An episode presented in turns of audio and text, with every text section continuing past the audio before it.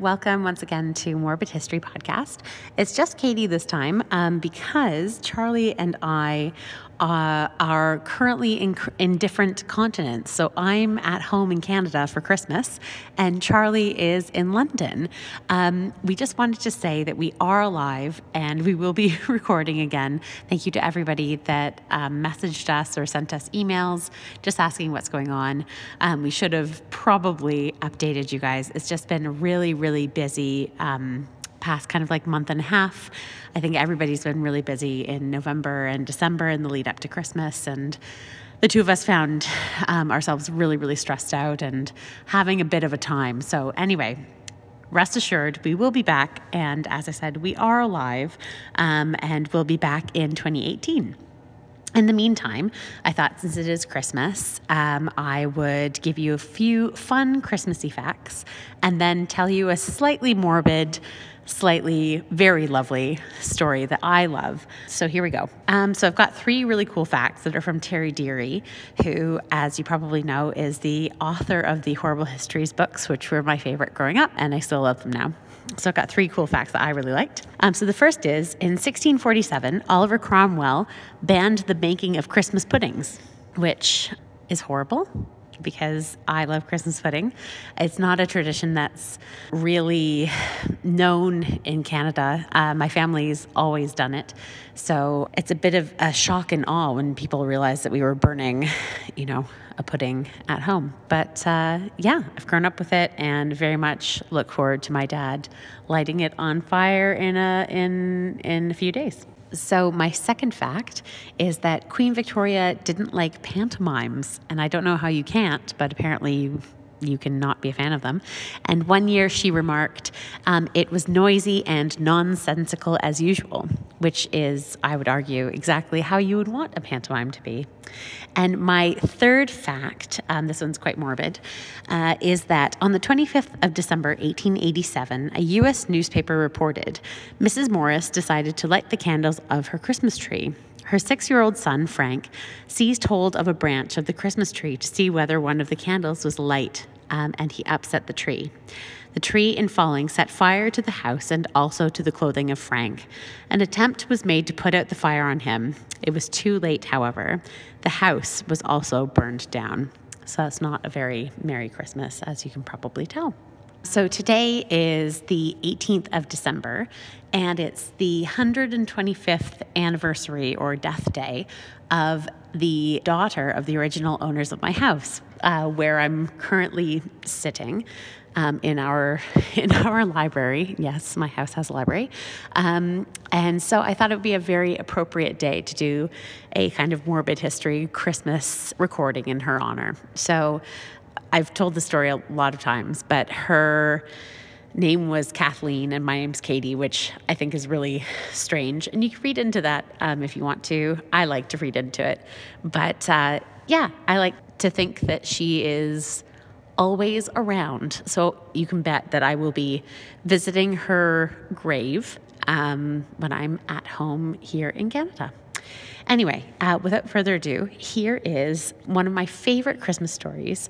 Uh, it was written in 1905 and slightly depressing, but as I said, it's very uh, just lovely.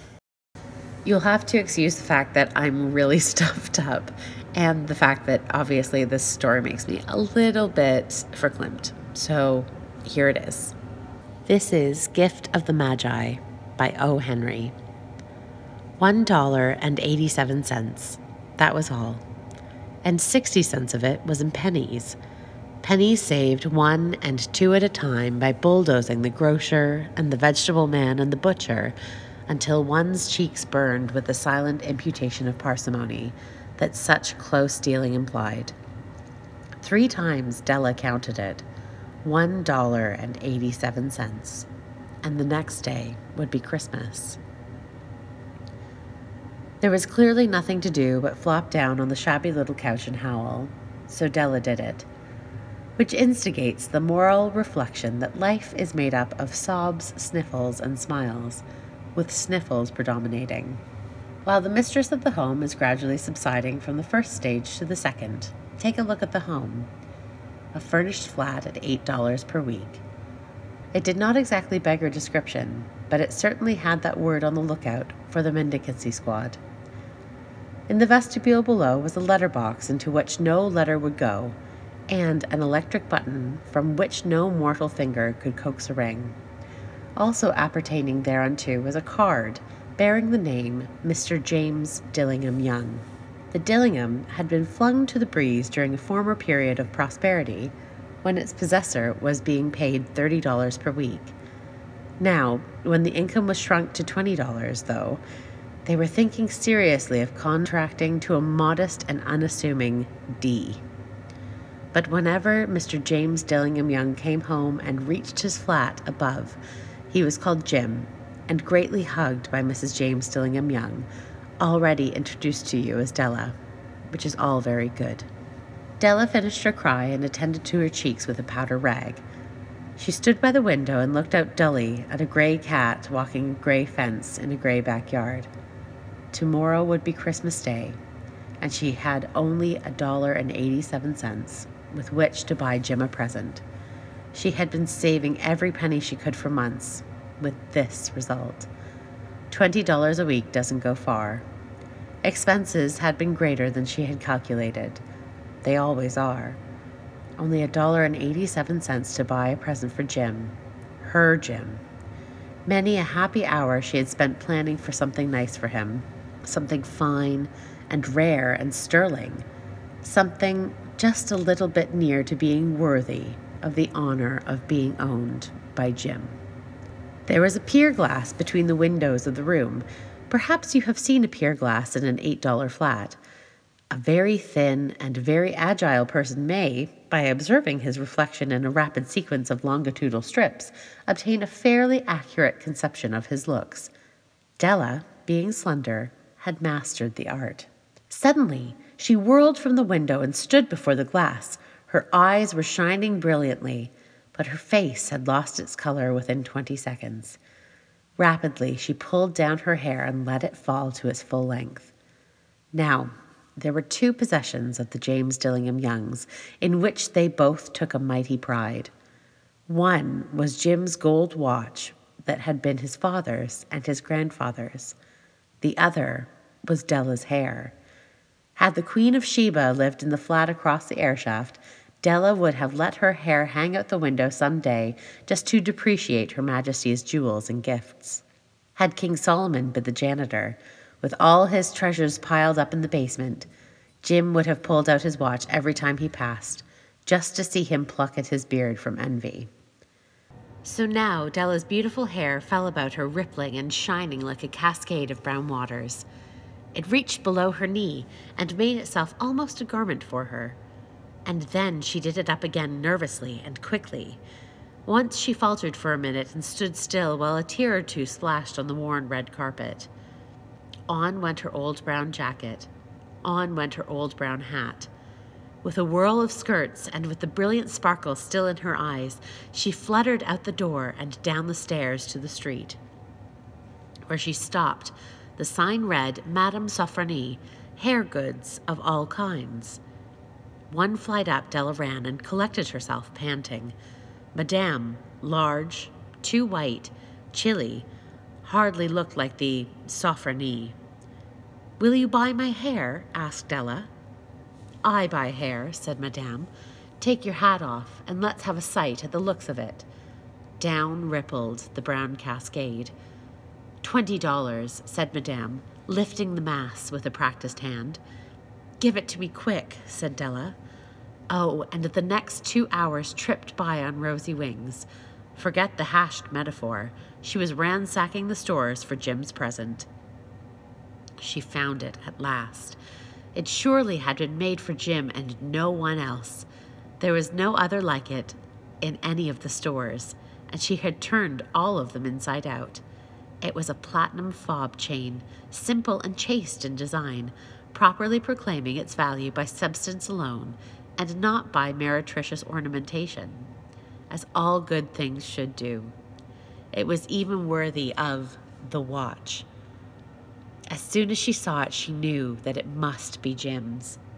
It was like him quietness and value. The description applied to both. $21 they took from her for it, and she hurried home with the 87 cents. With that chain on his watch, Jim might be properly anxious about the time in any company. Grand as the watch was, he sometimes looked at it on the sly on account of the old leather strap that he used in place of a chain. When Della reached home, her intoxication gave way a little to prudence and reason. She got out her curling irons and lighted the gas and went to work repairing the ravages made by generosity added to love, which is always a tremendous task, dear friends. A mammoth task. Within 40 minutes, her head was covered with tiny, close lying curls that made her look wonderfully like a truant schoolboy. She looked at her reflection in the mirror long, carefully, and critically. Oh, if Jim doesn't kill me, she said to herself, before he takes a second look at me, he'll say I look like a Coney Island chorus girl. But what could I do? Oh, what could I do with a dollar and eighty seven cents? At seven o'clock, the coffee was made and the frying pan was on the back of the stove, hot and ready to cook the chops. Jim was never late. Della doubled the fob chain in her hand and sat on the corner of the table near the door that he always entered. Then she heard his step on the stair away down on the first flight, and she turned white just for a moment.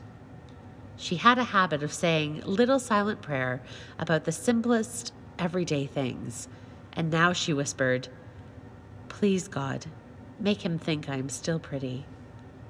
The door opened, and Jim stepped in and closed it. He looked thin and very serious. Poor fellow, he was only 22, and to be burdened with a family.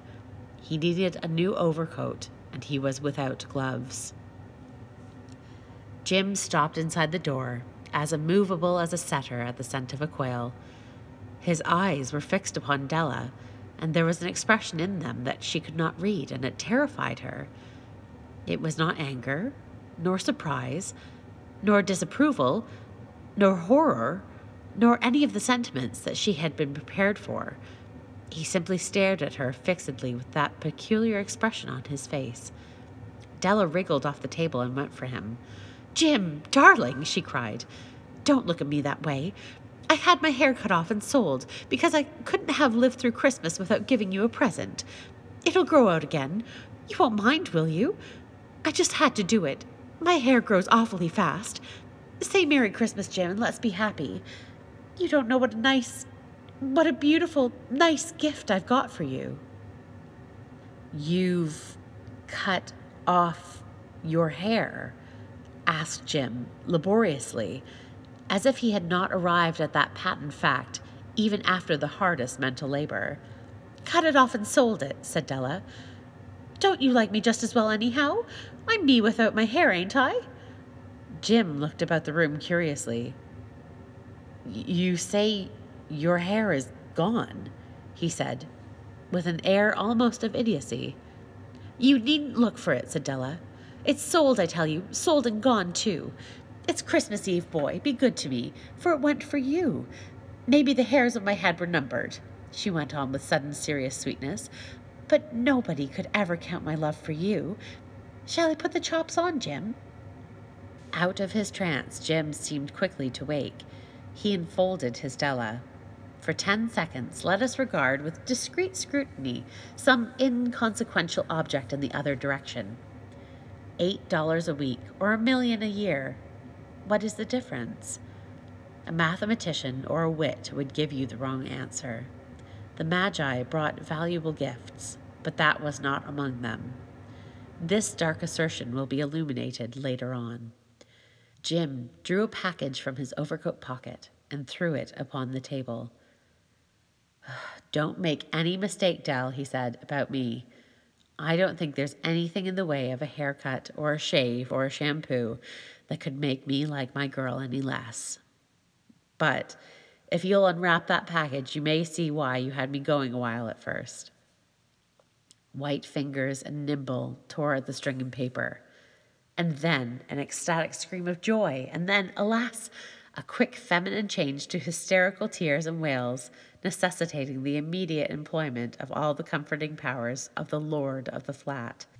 For there lay the combs, a set of combs, side and back, that Della had worshipped long in a Broadway window. Beautiful combs, pure tortoiseshell with jeweled rims, just the shade to wear in that beautiful, vanished hair. They were expensive combs, she knew, and her heart had simply craved and yearned over them without the least hope of possession. And now they were hers. But the tresses that should have adorned the coveted adornments were gone. But she hugged them to her bosom, and at length she was able to look up with dim eyes and a smile and say, My hair grows so fast, Jim. And then Della leapt up like a little singed cat and cried, Oh, oh! Jim had not yet seen his beautiful present. She held it out to him eagerly upon her open palm. The dull, precious metal seemed to flash with a reflection of her bright and ardent spirit. Isn't it a dandy, Jim? I hunted all over town to find it. You'll have to look at the time a hundred times a day now. Give me your watch. I want to see how it looks on it. Instead of obeying, Jim tumbled down on the couch and put his hands under the back of his head and smiled. Dell, said he, let's put our Christmas presents away and keep 'em a while. They're too nice to use just at present. I sold the watch to get the money to buy your combs. And now, suppose you put the chops on. The Magi, as you know, were wise men, wonderfully wise men who brought gifts to the babe in the manger. They invented the art of giving Christmas presents. Being wise, their gifts were no doubt wise ones, possibly bearing the privilege of exchange in case of duplication. And here I have lamely related to you the uneventful chronicle of two foolish children in a flat who most unwisely sacrificed for each other the greatest treasures of their house. But in a last word to the wise of these days, let it be said that of all who give gifts, these two were the wisest. Of all who give and receive gifts, such as they are the wisest. Everywhere, they are the wisest. They are the Magi. Have an absolutely lovely Christmas, everyone, and we'll see you in 2018. Of course, where would I be without plugging all of our social media outlets, which I will be updating. Um, you can find us on Instagram and Twitter at Morb Hist Podcast. You can also find us on Facebook at Morbid History Podcast.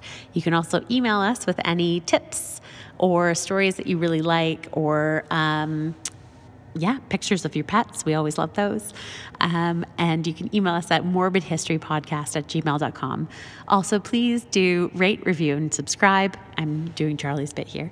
Um, and we do love um, knowing where we can improve and what you love as well. So, without further ado, um, yeah, I'll let you go and uh, eat because that's what I'm going to go do. All right, we'll talk to you later. Bye.